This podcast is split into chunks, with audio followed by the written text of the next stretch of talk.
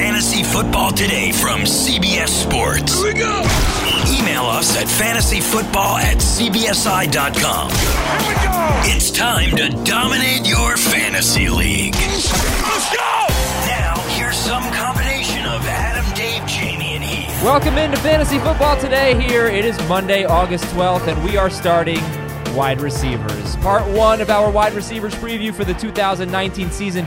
You might think wide receivers are safer than running backs. We kind of told you that last week on the show, but I got another stat for you that's going to blow your mind and might make you reconsider. I'm Adam Aizer, at Adam Aizer on Twitter, A I Z E R. Hello to at Jamey Eisenberg, J A M E Y. What's up, Jamie?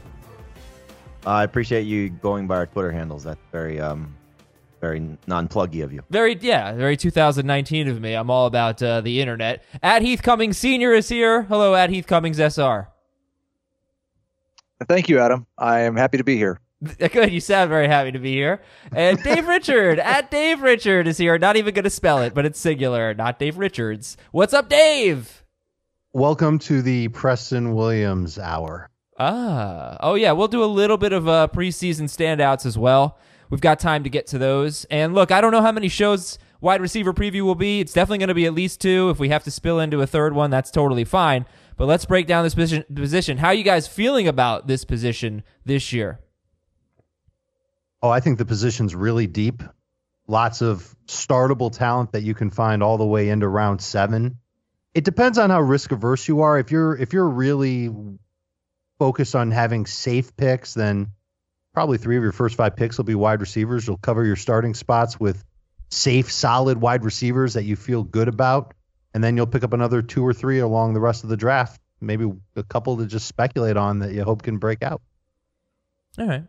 Can I take a quick detour from wide receivers already? Two minutes into the show, I want to ask you guys how how do you feel, Jamie? Tell me how you feel about this team.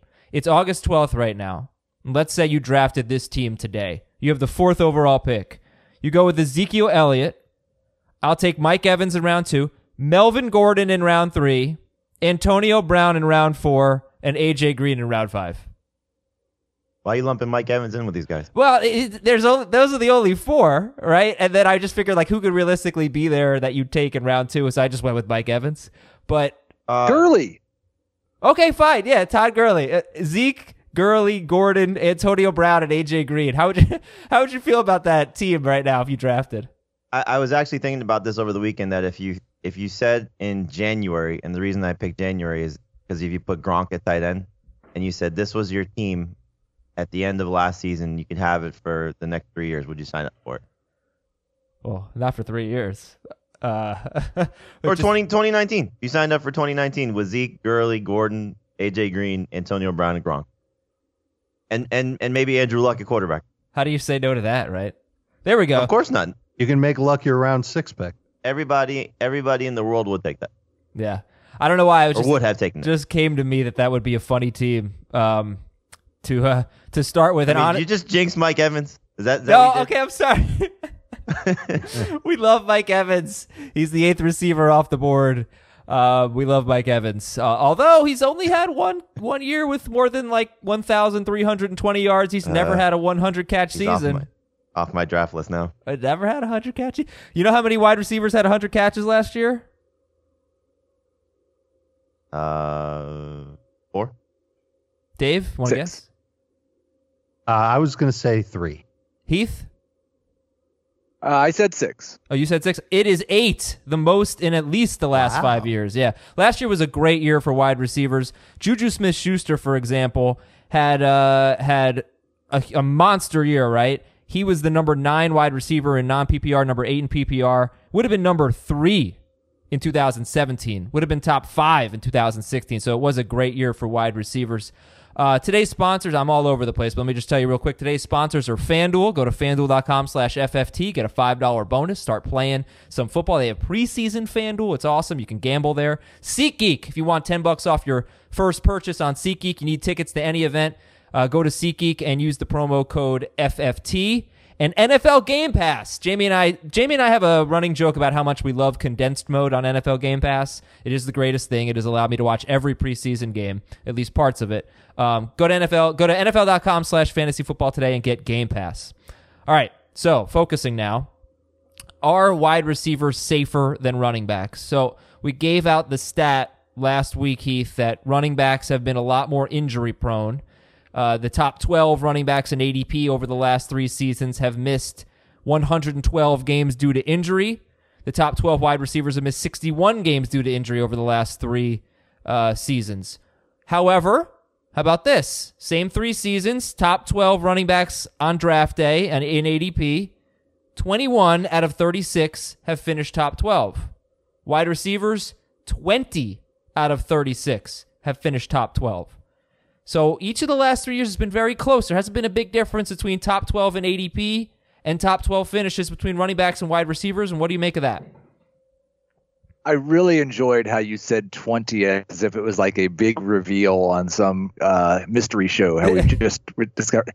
Of course, wide receivers are safer than running backs. There have been studies on this that have gone more than three years, that have gone more than 12 players per position. I do think maybe it's no more likely, it looks like, over the last three years for a top 12 player to finish top 12. But I would say a lot more of those top 12 wide receivers finish 12 through 20, and that's still very, very safe. So, of course, wide receivers are safer than running back. Any How reaction? about my first reaction is you said the top 12 receivers in ADP have missed 61 games. yeah.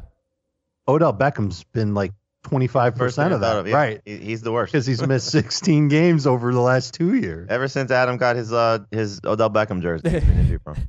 Yeah. Okay. It's uh, my, I jinxed Mike, De- Mike Evans. I'm very sorry. I shouldn't have done that to Mike Evans. it's, it's unbelievable. I'm the Mush. I was watching uh, Bronx Tale the other night. I am just 100% the Mush. Um, oh, So, great movie. uh, it's, you know, it's really not. It's really not. Oh God, What, what was the last time you saw it? like a month ago. D- Since the last month, you'll see it doesn't really hold up. Um, what is your overall wide receiver strategy, Jamey? Not to listen to anything you say. Good idea. Unbelievable. I, I'm I'm shocked. It's fine. It's a fine movie. It's it's a little cheesy. I mean, what did you say about cryotherapy in the last month and a half, Adam? What can- have you done to Antonio? You can wear any any old pair of socks you want in a cryotherapy machine, no problem. Um, what's uh guys? What's your overall wide receiver strategy, Jamey? I'll start with you.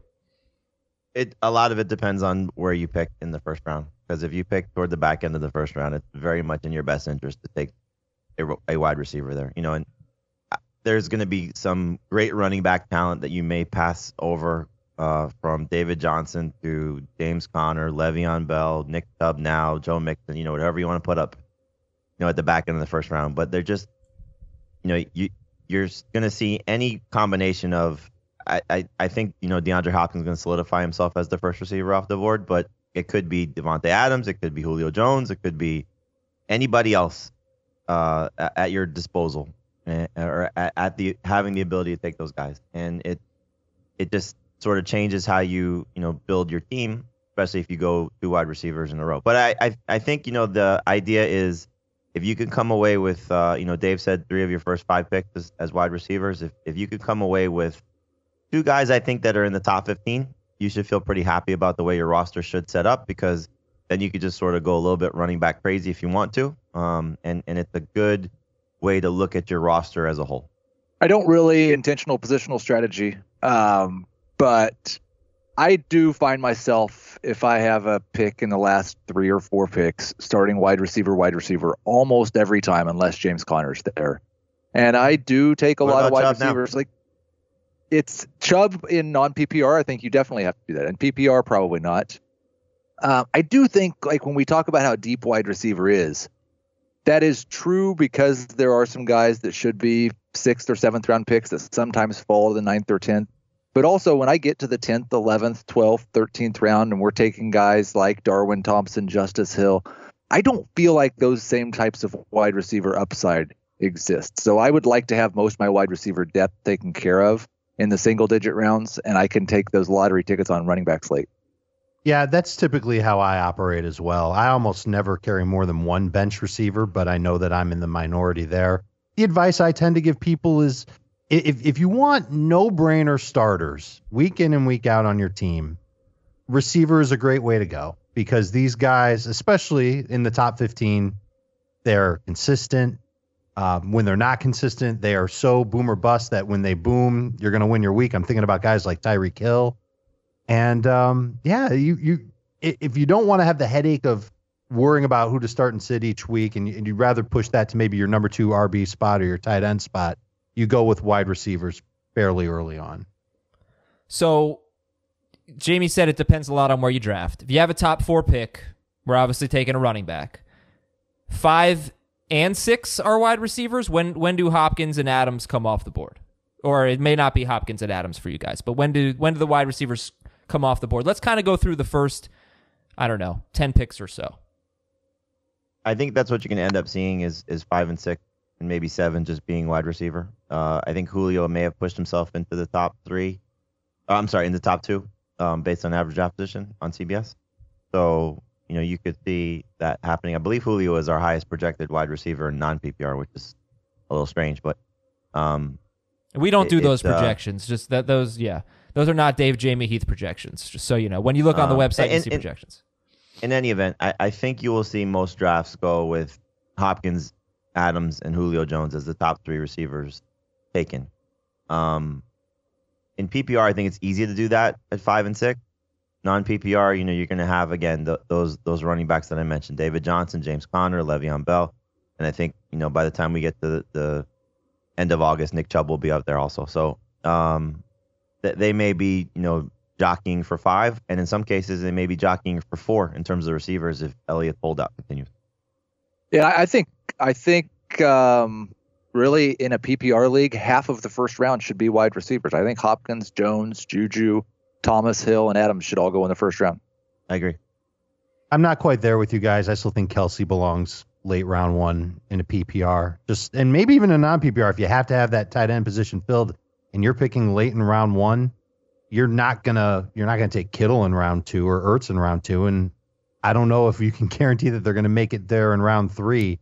So if you have to have a top three tight end, it's Kelce or bust for your squad.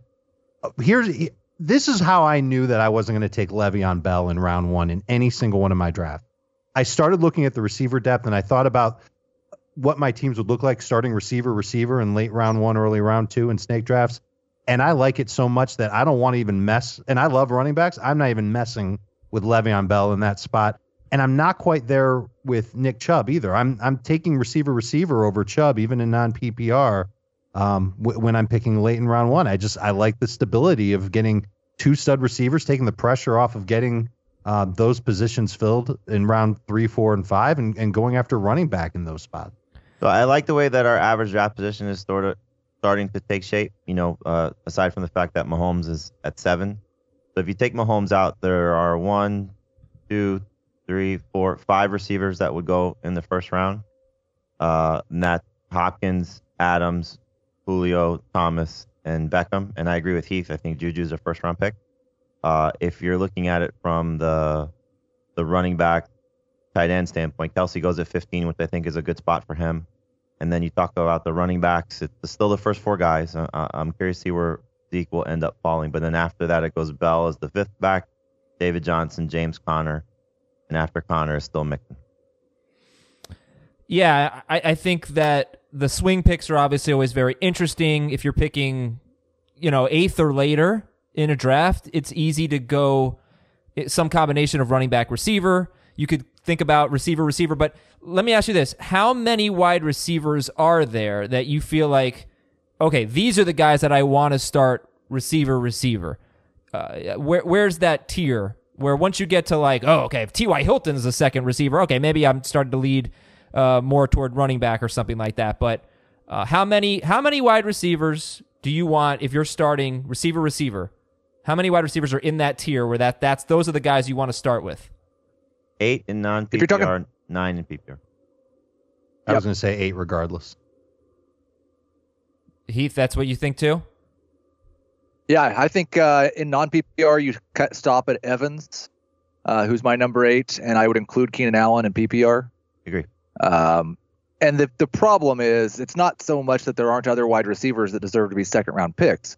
but there's not any other wide receivers that I want to take with the first eight picks of the second round. And if I've started with the top four pick, I'm not going receiver receiver. So if I'm starting with DeAndre Hopkins at five, there's eight or nine receivers I'd take coming back in the second round. Right, and and if you do that at five, you, you know you're looking at Evans or Keenan Allen because I think the other six guys are gone by the time you get to that point. The the thing is, it's like once you get past Keenan Allen, it's Amari Cooper should not be in the middle of the second round. As much as I like him, he's a back end of the second round guy at best. Obviously, Antonio Brown now with the saga that he's dealing with, you're not touching him there. The only other guy that I think you may see drafted there, we're not going to tell you that, is Adam Thielen, based on where he's going. And I think that's just ridiculously too high for him. Um, you know, middle of the second round. If you want to buy into him and saying he's a late second round guy, that's your choice. I, would rather get him in the third round of PPR, not that close in, in non PPR. But then, it, you know, Adam, you get to the group of Hilton and uh, Diggs, and you know, I, I, guess you can make a case for Edelman in PPR. The, um, you know, maybe Brandin Cooks as well or Robert Woods. You know, just looking at it, Woods is still going ahead of Cooks in, in our ADP, and maybe the injury that Cooks is dealing with has something to deal with that. Um, but I think it's it's really eight guys in non PPR and nine guys in PPR. Okay. I, I, do think it's kind of interesting that we sort of overlook Keenan Allen did not have a very good season for a guy that we're considering in that tier, uh, at least in PPR. He was wide receiver 12 in PPR last year. He played all 16 games. He had about 1,200 yards, 97 catches. 97 catches in a year when 11 wide receiver or how many uh, eight eight wide receivers had 100 catches. So I look forward to talking about Keenan Allen for sure. Uh, I look forward to talking about all of these guys. We're going to take a quick break here on fantasy football today. And when we come back, a little bit more on this subject. What do you? What about zero wide receiver? At what point in the rankings do the wide receivers just start to stink? That's coming up right after this. The perfect combination of versatile athleisure and training apparel has arrived. Thanks to the visionary minds of New Balance, Clutch Athletics, and Rich Paul, the designs reflect the heart of the athlete and the spirit of the community. With rising defensive football stars Will Anderson and Chase Young on the roster, Clutch Athletics brings the best innovative gear to all athletes, giving them style and performance on and off the field. Learn more and purchase Clutch Athletics at newbalance.com. I want to know if this means anything to you guys. Michael Thomas to me has been basically the definition of a swing pick, and I mean like swinging at end of round one, uh, beginning of round two. He's going to go in that range. He's played three seasons, and Michael Thomas has been uh, top seven in PPR, like right around six or seven in PPR each year, and seven to nine wide receiver seven or nine in non PPR each year. So, where has he finished among running backs, tight ends, and wide receivers? Basically, non quarterbacks. Well, in not in uh, non PPR leagues, he has been the number 24, number 23, and number 19 non QB in fantasy. Michael Thomas in half PPR, he's been number 17, number 13, and number 11. And in PPR, he's been number 13, number 13, and number 11. That's overall scoring, not including quarterbacks. Does that mean anything to you when you're looking at Michael Thomas and you're comparing him to a guy like Joe Mixon? You're comparing him to a guy like Nick Chubb.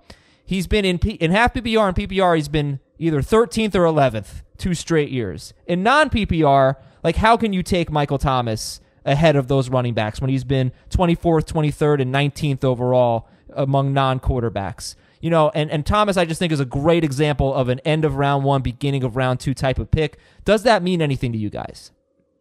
I was actually thinking about Drew Brees over the weekend and whether or not I had him ranked too high. And one of the reasons why I think maybe I do is because Michael Thomas just isn't he's not the yardage hog that a lot of these other top seven fantasy receivers are.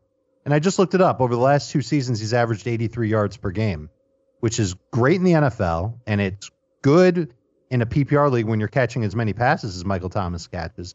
Um, but it's it's not great, and I, I kind of understand your point, Adam. I think you're making a, a valid point just hard to pass on a guy who is just a really good player, huge role in the offense, has nine touchdowns in two of his last three seasons. Yeah. He's a slot receiver. I don't think people realize that. He doesn't stretch the field. When he signed his contract, you know, doing a lot of uh, shows with, with Pete Prisco, drink, mm. and you know he kept he kept harping on, you know, for a guy that's getting as much money as he's getting, his yards per catch isn't exactly overwhelming. You know, and you compare him to Julio, who's going to get paid next and that's the big difference. You know, Julio's yards are just dramatically different. You know, and so it's like it's easy to compare those two guys because they don't score a lot of touchdowns respectively. But that's the difference is that Julio is you know, consistently averaging 100 yards per game, and as Dave said, you know, under 85 for for Thomas. It's not a dramatic drop off, but it's a drop off enough to, you know, wonder that if he scores seven touchdowns and he goes from 125 catches to 100, you know, are you are you wasting a early second round pick on him? I don't think that's going to be the case, but it's something to take into account.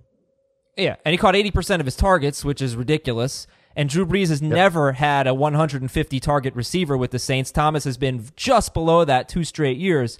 So I guess what I'm trying to say is if you're at the end of round one, the beginning of round two, and you're trying to decide between Michael Thomas, who's solidly a top seven PPR wide receiver every year, um, or you know, or somebody else, Beckham, Juju, guys that are going in that range, or you're trying to decide between Nick Chubb, Joe Mixon, Heath, how important is upside here? Because honestly, I feel like like those those receivers have different types of upside. I think Juju has much more upside than Michael Thomas. I think Beckham has more more upside than Michael Thomas. I think Nick Chubb has more upside than Michael Thomas at this point. I don't know how you feel about that, but I, I don't know. I, I think that's something we really need to consider with these picks. Yeah, we talk about upside a lot when it comes to the middle and into the draft. I don't you can't win your draft in the first round, but you can come pretty close to losing it. So yes, you should consider upside. I think and it's there's no doubt Michael Thomas is a better pick in PPR than he is in non PPR. Um, he should not be ranked as high in non PPR as he is in PPR. But I I don't feel comfortable just saying yeah, Michael Thomas finishes 19th through 23rd every year, so he's a bad pick in the second round. Because there's a lot bigger risk of Nick Chubb or Joe Mixon getting hurt than there is Michael Thomas, and there's a lot bigger risk of Mixon or Chubb just not finishing in the top 24 in my opinion, than there is Michael Thomas. He caught 80, safe. 85% of his targets, by the way, not 80. I'm sorry. Yeah, he is safe, Dave. He is safe. That that that's the name of the game. Yeah. And people And who he's just the- don't want to to dabble with running backs who have warts on them, and, and Le'Veon Bell, he's got warts. Joe Mixon's got warts too. They're they're gonna veer toward Michael Thomas. I will say, like in non PPR, I'd rather have Nick Chubb for sure. Yeah. Um, but I also think the Drew Brees doesn't generally throw that much to his number one wide receiver. Drew Brees has never had a receiver as good as Michael Thomas before. Well, and in the last two years, he's thrown to him 147 and 149 times. So he's right there. Just, I don't know that you're getting like 170 targets out of Michael Thomas. No, Uh, you're not. No, you're not. He, by the way, he was on pace for 13 touchdowns in his first 10 games. So it looked like he had broken that touchdown spell. And then Drew Brees just went in the tank. The offense wasn't quite as good down the stretch. And Thomas finished with just nine touchdowns, which is good, but, uh, but not great. There were uh, seven wide receivers that had double digit touchdowns last year. That's the same amount as 2016 and 17 combined, but uh, still not a huge number. You look back past that. All right, some more strategy questions here. We've talked about you could definitely go wide receiver, wide receiver. Based on ADP, guys, how do you feel about this team? Let's say you start with DeAndre Hopkins at five overall. You go Hopkins, Evans, Zach Ertz, and then would you be okay with this in rounds uh, four and five? Some combination of Philip Lindsay, Sony Michel, James White, Tevin Coleman, Lamar Miller, Tarik Cohen, and Kenyon Drake. You could probably get three of those guys with your next three picks. If you start Evans, if you start Hopkins, Evans, Ertz, uh, that group of running backs, would you be cool cool with a, a start like that? Yes. Absolutely. Yeah. Yeah, and you might get Mark Ingram or Chris Carson. Their ADP just before uh, where you'd be picking if you had Hopkins at fifth or sixth overall. How do you feel about zero wide receiver? Is that a viable strategy? I'm writing on that strategy this week. It's not something I've ever intentionally done or really thought about, but I thought since I did zero RB a couple weeks ago, I should write the other side of that. I before researching it, I don't feel very comfortable with the idea. If we're talking about starting off with three running backs, four running backs, and a tight end and a quarterback or something like that, and taking your first wide receiver in round six, you're probably looking at a number one receiver of someone like maybe maybe you could get Christian Kirk. Um, if you're not drafting with Ben Gretch, you might find DJ Moore there in the sixth round. Um, Dede Westbrook's probably your number two in round seven, although he's going to start rising just a little bit. I, I don't particularly feel as comfortable with that as I do zero running back. It doesn't feel like there are like running backs are obviously riskier, but it feels like there are more guys, running backs, being drafted after round six or seven that could all of a sudden be top 15 or top 20 run, running backs than the other way around. right? It's harder to see with wide receivers. I, I don't think you intentionally. I, I think it's almost an accident if you go zero wide receiver on draft day, where in round one you lock up. Let's just say you lock up one of the top four running backs, and then in round two, by some miracle, Joe Mixon is there, and you just can't pass it up. And then in round three, there's there's a tight end there that you really like a lot. Kittle is there in round three, you take him. I, I think in that case, it's worth it. But I think I don't think you intentionally go into your draft saying, "All right, I'm just going to forget about wide receivers until round five. I, I don't think that's a good strategy at all. So when is the last group of wide receivers you'd be comfortable with as your number one? Like the I'm like uh, I'm Kupp? looking at my I'm looking at my fourth tier of wide receivers, and I don't even know if I love these guys of Golladay, Godwin, Woods, Kupp, Ridley. I, I almost think that that might be too late to feel good about your number one wide receiver coming from that tier, which means you've got to go to the earlier tier, and that's Diggs, Edelman, Thielen. Uh, Brandin Cooks is in that tier. Antonio Brown, I think, is going to end up being in that tier. And I, I guess in that case, it's okay. You get Robert Woods as your number one guy. You should be thrilled about it. Uh, if you build your team that. even even if it's not PPR, even if it's standard non PPR. Okay, If you go that route you're talking about, yeah, that's round four. You're saying if you get Woods there, yeah, Yeah. absolutely. Okay. Uh, at what point in your rankings do the wide receivers just get disgusting? And the genesis of this question is I was doing a mock draft on uh, I was on the Fantasy Pros podcast on Friday, and we were doing a mock draft, and uh, it was like a three receiver league with two flexes. And man, once I got to like I really have to draft Albert Wilson. Now I know he's not that bad, but I don't know. Maybe it was around wide receiver fifty or so. It was it was ugly. When do you guys think it's just like I don't want any of these guys? And if I'm in a three receiver league and I could start four receivers, I better really pay attention to that because you don't want to go too deep without getting you know guys that might be starting for you. maybe it's just me, but I feel like I can find a receiver that I can be satisfied with um, in any round. I, I think the position's that deep. I'm looking at guys that are in my last, literally my last tier, round 12 plus, and the names include Miles Boykin, Jamison Crowder, uh, James Washington. I don't know how much longer he'll be in that tier. Kenny Stills is in that tier, and there's a lot of other receivers that still have room to to get into that tier. Um, as far as starters, I'm not thrilled about them being starters, but as far as players that I'm happy to pick and have on my bench, I'm okay with them. I don't agree, really. But just I, like there's a group for me late in the 30s, and I think I'm a little lower on some of these guys. I know one of them, Curtis Samuel, John Brown, Mike Williams, Will Fuller, Dante Pettis. Like those guys are still exciting, although we don't know what we're going to get out of them. Once that tier is off the board, I'm pretty grossed out by the position. Jamey, final thought here. Um, I think it's kind of in between both what both guys said. You know, like I, I think you could find receivers with upside, not guys you want to start in the later group, but you could still get some of those, you know, pockets of good success that we see. You know, three four weeks of of good production with the hope that it turns into something maybe longer than that. So yeah, it, this is a matter of how you build your team. Sleepers, breakouts, and busts when we come back on our wide receiver preview here on Fantasy Football Today. What's up, everyone? I want to tell you about a car that you are going to love. Check it out. The all new Hyundai 2024 Santa Fe is equipped with everything you need to break free from the dull work week and embark on an adventurous weekend with your family. The all new Hyundai Santa Fe's features like available HTRAC all wheel drive, standard third row seating. I love that. Available dual wireless charging pads ensure that you can take on any adventure. So let's say you're ready to take the family on a camping trip or something like that. The Santa Fe is perfect for you. You've got all wheel drive. You can load everyone up in the third row. It's time to start being adventurous, and you need the right car, and that's the Hyundai 2024 Santa Fe. Learn more about the all new Hyundai Santa Fe at HyundaiUSA.com. Call 562 314 4603 for complete details. So I thought we might get to some uh, preseason stuff today. Uh, It'll be just very brief, but if you want more on the preseason standouts, like Darwin Thompson looked very good for the Chiefs. Uh, they're going to talk about that on HQ on Fantasy Football Today live video show, noon Eastern on CBS Sports HQ, Monday through Friday. Please download the CBS Sports app and start watching HQ anywhere you are.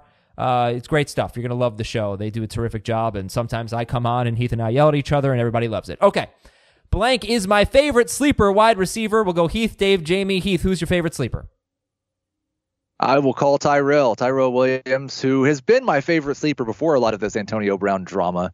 But I think that we need to think about the idea of what if Antonio Brown's not there for a couple of weeks or something happens midseason or he's not playing through an injury. Tyrell Williams could be a top 20 wide receiver without Brown. Even if Brown is there all year, I think with the number of targets they have to replace last year from last year, 361, I believe, there is enough room for Brown to be a number one wide receiver or a close approximation of one, and Tyrell Williams to still get close to 100 targets.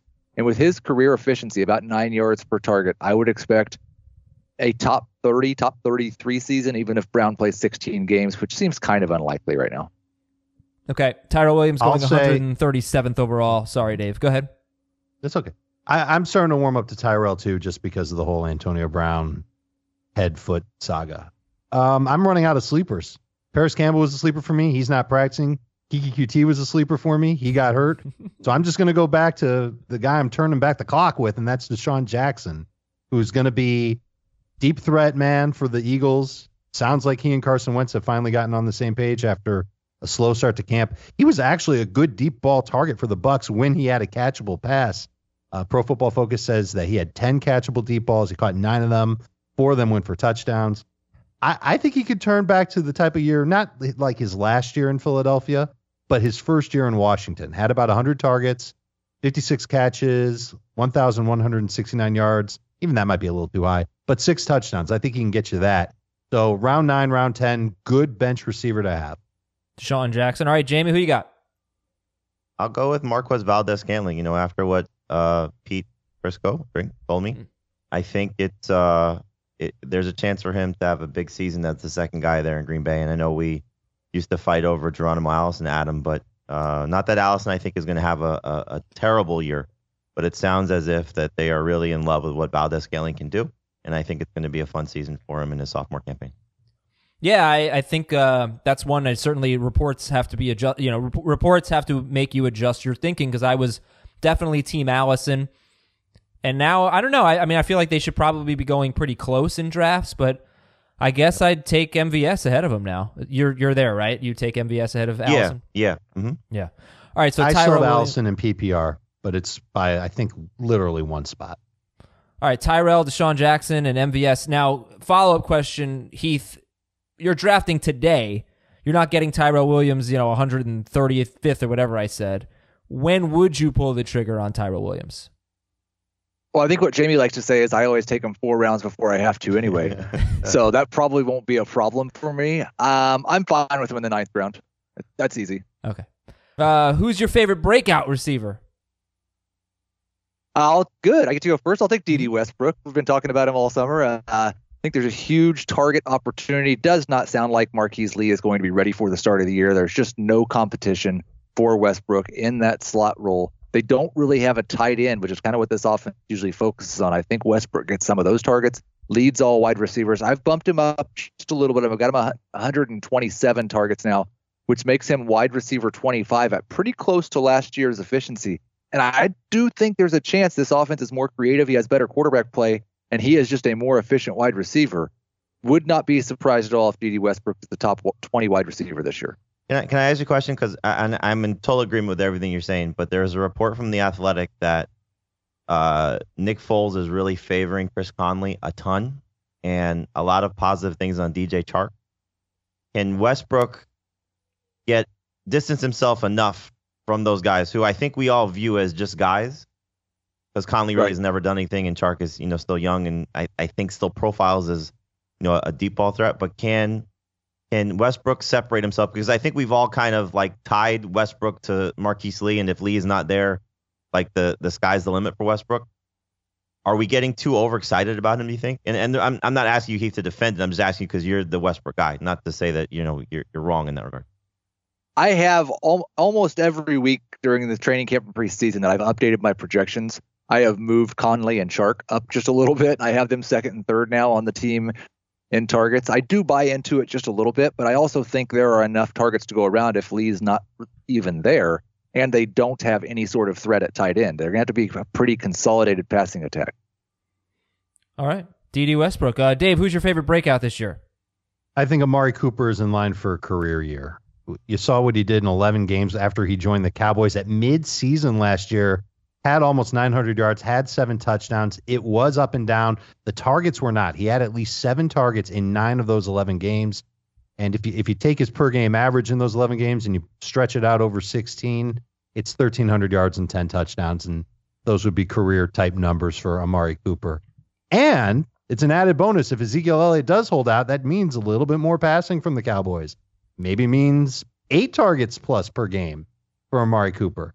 And I, I, I actually I like the additions that they made with Randall Cobb and bringing back Jason Witten. Not for those guys for fantasy, but just to keep defenses honest. And Amari Cooper won't see nearly as many double teams. I, I think as long as he stays healthy, a little bit of an issue right now because of his heel, but as long as he stays healthy, he's going to be worth that third round pick. I, I like him a lot. I, man, I, I think he's tough because he had some really bad games and some huge games, very inconsistent.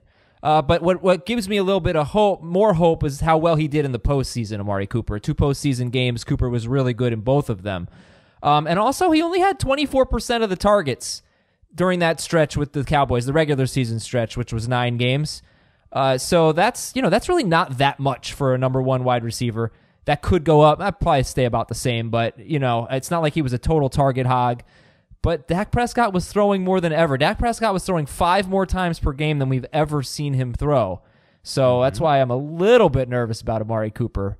But I'm a little bit nervous about all those wide receivers. It's kind of like the running backs in round three. I mean, that's why they're in round three. They have question marks. Thielen, Diggs. It's gonna, yeah. It's gonna be interesting with the Cowboys. You know, with the the the target share with Cobb being an upgrade of what they had last year.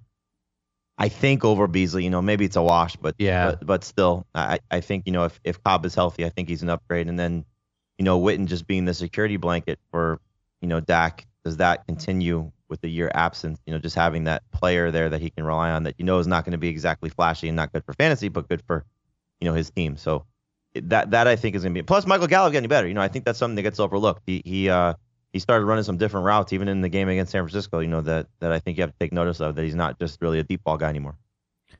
Okay, so Dave says Amari Cooper. Heath has Dede Westbrook as a breakout. Obviously, you can have breakouts in different tiers with different expectations. Jamey, who's your favorite breakout?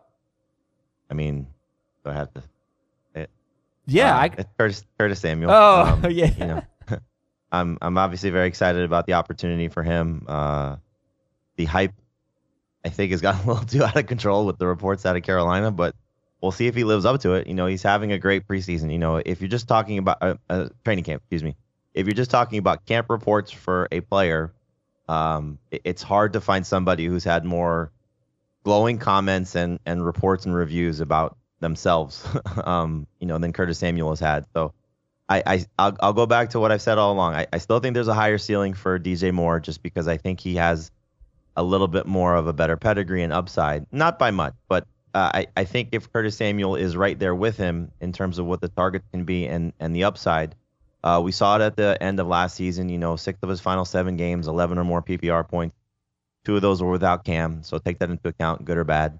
But uh, I just think you're talking about somebody that's going to be very involved in an offense that doesn't have a ton of playmakers at the receiver position. Um, you know, especially if Greg Olsen can't stay healthy. So I, just like the the opportunity for for Curtis Samuel this year. It's just where's the ADP going to settle for him once we get the real drafts? You know that could sort of uh, you know hurt his his value because I, I still think there's a little bit of a ceiling on him. Both the guys in Carolina are potential playmakers, though.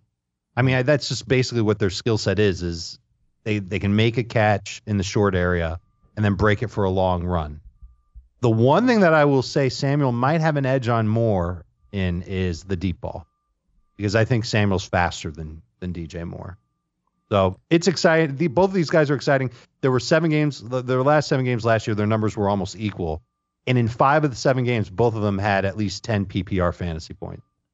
Kind of makes it interesting if you wanted to take both of them hmm. to be uh, maybe your third and fourth receivers. If you're starting three receivers in a flex, get both of these guys. I think most weeks you'll be happy with what you get from both of them. All right, Curtis Samuel is currently going 91st overall. That's eighth round. Jamey, how do you feel about that? That's over the last month and half PPR. Oh, I mean, if I could still get him there, I'd be thrilled about it. But uh, we did a draft um, this past week. It was a was it the 14th team one where Will took him in the fifth round. I think it was. Yeah, I was a Panthers Or- fan. He took him in the fifth round, and I I, I don't think I cursed anybody in a draft room before or in a long. Oh time. yeah, you have. Oh, in a you long come on. yeah, yeah. And uh, I, I'm sorry, I meant to say in a long time. And I was I was pissed Yeah. at Will uh, for taking him that soon. Yeah. Well, I mean, the truth of the matter is, Will Brinson, who hosts the Pick Six podcast, which should be you should be listening to, he probably makes Jamey curse during a mock draft.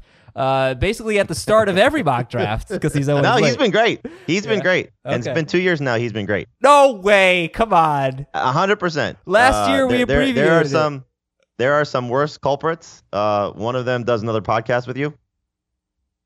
Scott, No, the other guy. Chris. He's yeah, late. Chris is on my Chris is on my list. well, I mean, Will earned it. Like Will stands for walking in likely late. That's like Yes, that's his Will- Will- reputation. Will is the godfather of being late to drafts, uh, but he has not been bad for two years. Okay. Uh, all right, guys, let's do a bus uh, bus segment here as we uh, Dede Westbrook, Amari Cooper, and Curtis Samuel as breakouts. Tyrell Williams DeSean Jackson, and Marquez Valdes-Scantling as sleepers. We'll go Jamey Dave Heath here. Jamey, who's uh, your bust candidate this year among the bust candidates? Who would you like to highlight?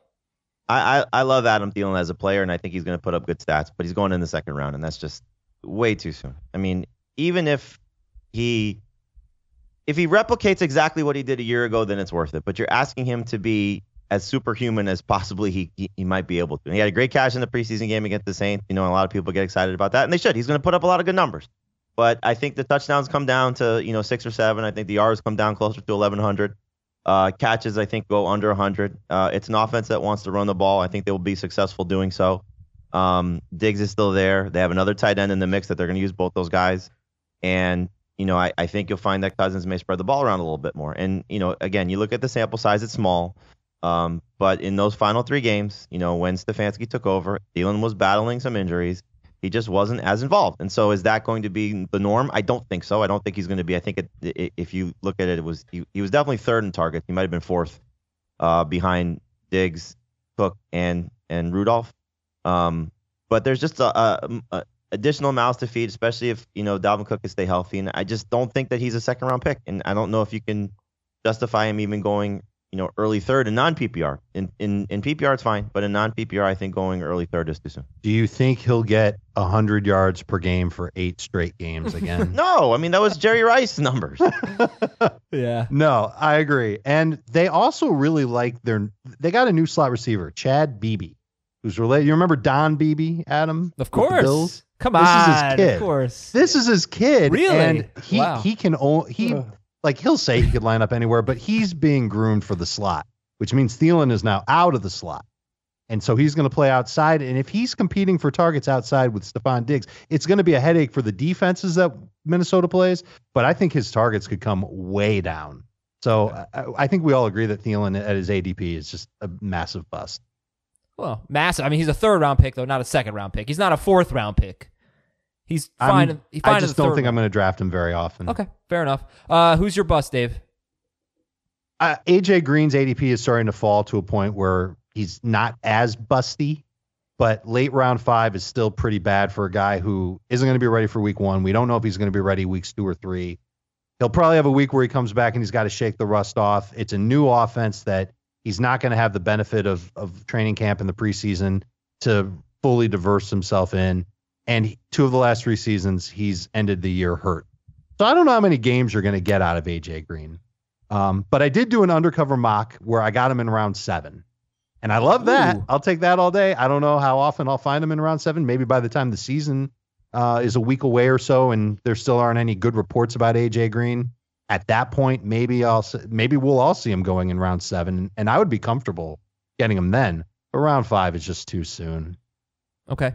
Uh, Heath, your bust. I will. I will say I, I'm I'm perfectly fine taking AJ Green in the fifth round, but I think we have to talk about the most obvious bust after the last week. It is the wide receiver preview, and we don't know exactly where Antonio Brown's going to be weeks from now or months from now. But I came into the season thinking Antonio Brown could be a bust just because of the downgrade in offense, the downgrade in quarterback, and the question marks surrounding that whole thing there in Oakland. Their offensive line looks like a disaster right now. He does not, I believe, can't play football right now because of his feet. He's in some sort of argument with the league over his helmet.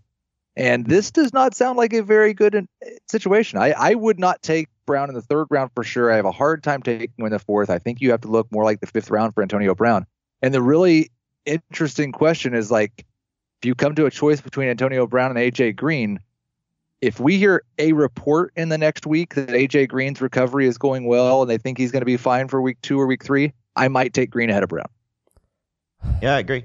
Um, it uh, it it's hard to trust him. I mean, I did a poll. Um, if you were drafting him this weekend, this was uh, you know, a few days ago. Uh, would you take him round two or three, round four or five, round five or later, round never, no way?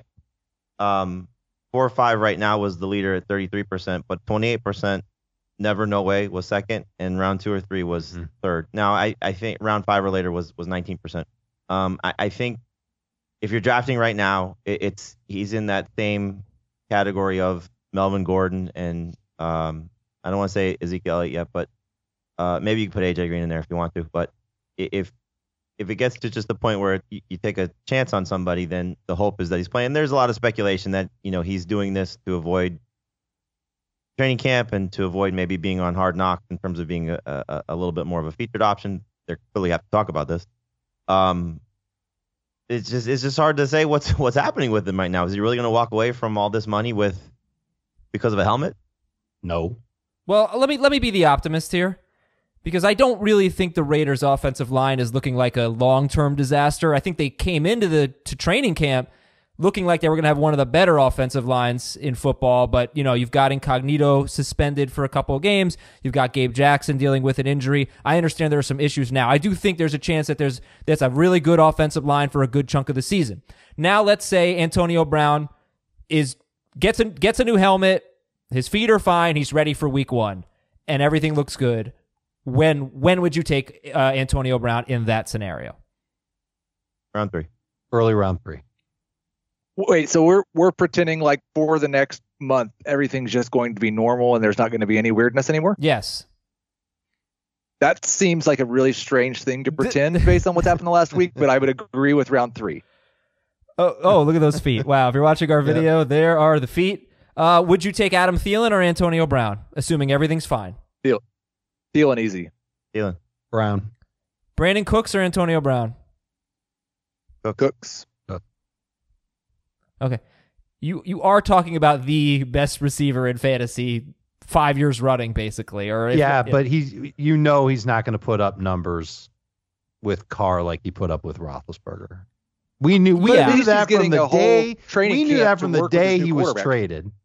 Yes, yes, I know. I just I wonder at what what point we go a little too far in downgrading him because I because I think that the question I just asked you, right?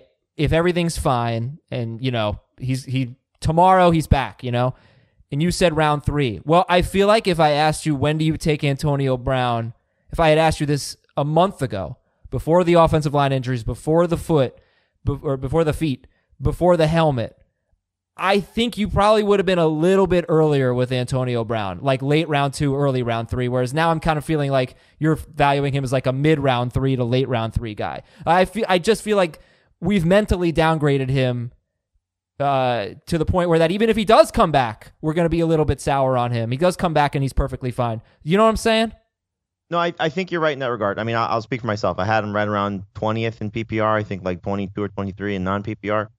But you have to take into account that there's something off with him. I mean, it's just Yeah. it's it's hard not to. So, you know, you have to sort of take that into account when you're valuing him and evaluating him. Like, what if he hates the field at the Coliseum? I, I mean, I, I you want you you wonder if forget about the field. What if he just hates David uh, Derek Carr and Jon Gruden after spending some time with them? Like Aw. this just isn't for me. what if he just becomes a malcontent to cash in this new extension that he got, collect the thirty million guaranteed? Okay, that's fair. He's never That's fair. he's never he's never been part of a good point. consistently losing team. And so if that frustration starts to wear on him, which could be part of the problem last year when they were losing and the quarterback was blaming him for things that never happened before, You know, there it's just it's so hard to say that he's not, forget about the numbers because the numbers may be fine for a stretch of games, but he just may say I'm I'm done with this. I'm tired of it. I'm tired of Gruden. I'm tired of Carr underthrowing me. I'm tired of all of it.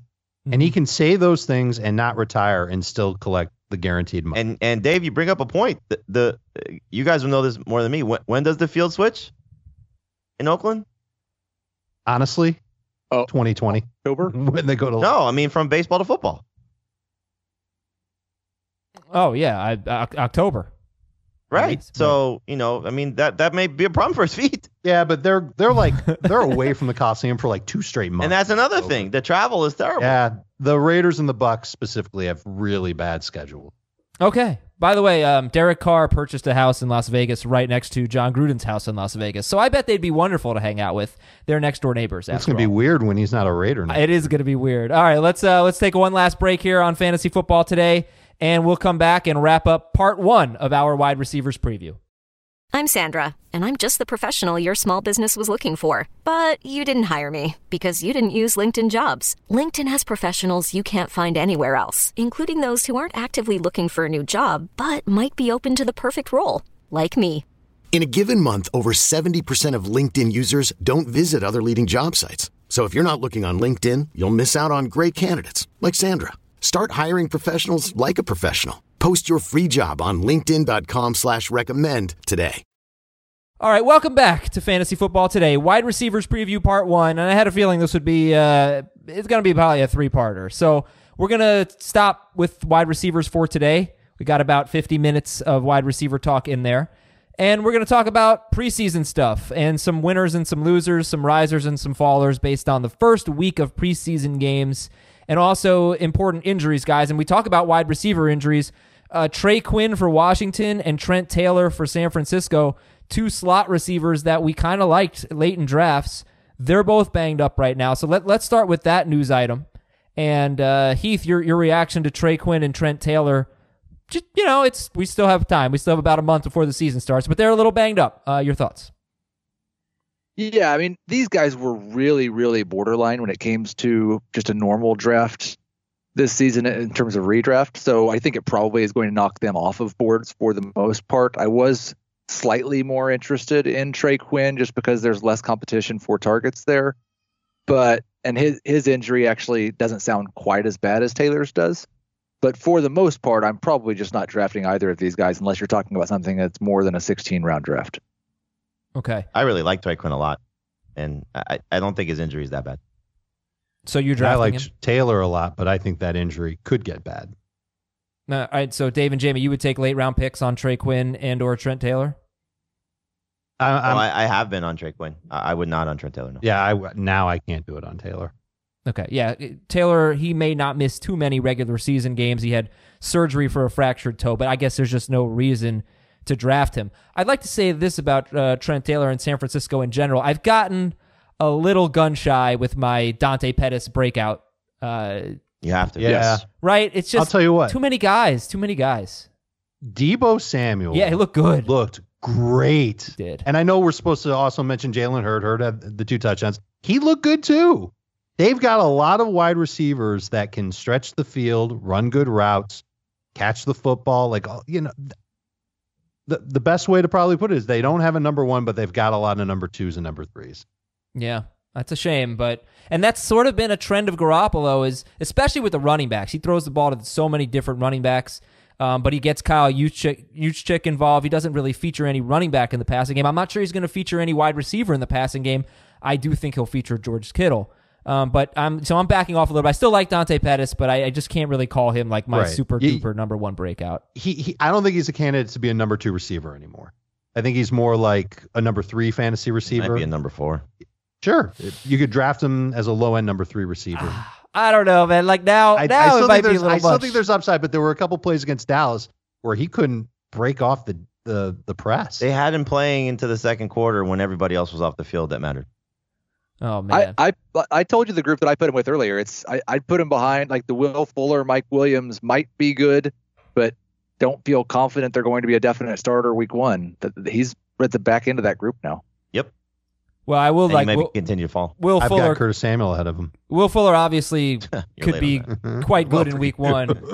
if Keke Coutee doesn't play, Keke Coutee won't be back anytime soon, so I'm not necessarily expecting him for week one.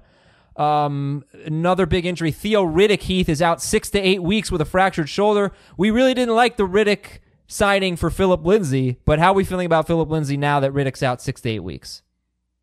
I did move Lindsay back up a little bit, but he didn't go all the way back because the Broncos still made this decision to bring Riddick in for those pass catching down. So I don't think that because he's out now, we're going to see Lindsay just get all of that work. But I think this probably means Devontae Booker makes the team and is going to get a little bit of work there. But it was a small boost for Lindsay. I had dropped him down to like late fifth, early sixth round consideration.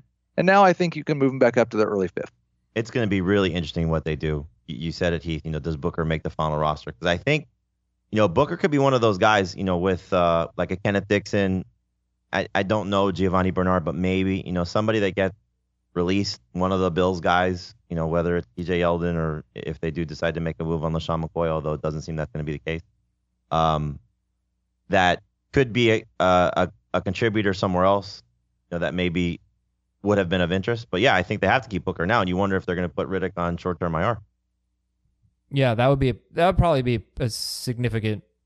We'd talk about that with if, in terms of Phillip Lindsay if Theo Riddick went on short term IR or or if he started on the pup list, he'd be out at least six weeks, right? And IR would be eight weeks. He can't now. Oh, he can't now, right? Okay, uh, so that's there are some other news items, but they're not hugely important. So let's talk about some preseason standouts and what we saw over the weekend. Uh, Jamey, who are some guys that are maybe moving up or down for you? Um, I mean, Pettis was the, the biggest loser. I, I think you know you you look at um, the Bucs running backs. Actually, I thought looked very really good. You know, both of them, Peyton Barber and, and Ronald Jones. It was nice to see them. You know, both look active and uh, contributing. You know, Barber showed a little bit more burst than I I, I think you know you used to seeing maybe. Um, I really like what Jameis did. You know, that first drive was was impressive. Um, the whole Bucs you know offense. I know it's not you want to read into much on just one drive. Uh, Dave mentioned you know a little bit with James Washington. You know his his performance was uh, exceptional. And it was weird because we got that story at the end of last week of Diontae Johnson passing James Washington, maybe on the depth chart, which I didn't really understand to begin with. And then all of a sudden, you know, Johnson's battling a little bit of an injury, and, and James Washington came out and looked like everything you could ask for for uh, a guy that's competing for a job. Um, again, not playing with Roethlisberger, Juju not on the field, uh, Donte Moncrief not on the field, but you know that was uh, that was fun to see. And then Kenyan Drake, you know, was another guy that just getting those first team opportunities, not necessarily the weekend, but you know, first first game. Yep. Um, you know, uh, uh, he was, you know, a, a, winner for me. I know I wasn't on Friday show. I'm sure you guys talked about that, but I think, you know, just looking at his, um, his his play time with the first team was good. Mm-hmm. It was, but it's unclear if Ballage would would have gotten the second series. You know, a second possession.